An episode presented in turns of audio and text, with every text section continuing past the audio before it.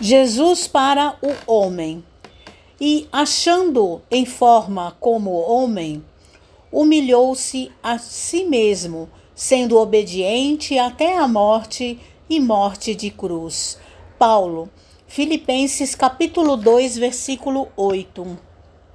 O mestre desceu para servir, do esplendor à escuridão, da alvorada eterna à noite plena, das estrelas à manjedoura, do infinito à limitação, da glória à carpintaria, da grandeza à abnegação, da divindade dos anjos à miséria dos homens, da companhia de gênios sublimes à convivência dos pecadores, de governador do mundo a servo de todos, de credor magnânimo a escravo, de benfeitor a perseguido, de salvador a desamparado, de emissário do amor à vítima do ódio, de redentor dos séculos a prisioneiro das sombras, de celeste pastor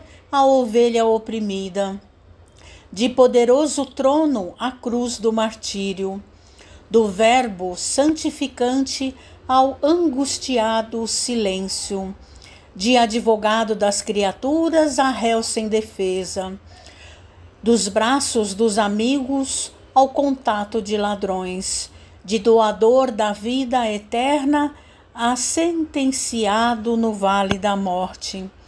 Humilhou-se e apagou-se para que o homem se eleve e brilhe para sempre. Ó oh, Senhor, que não fizeste por nós a fim de aprendermos o caminho da gloriosa ressurreição no reino?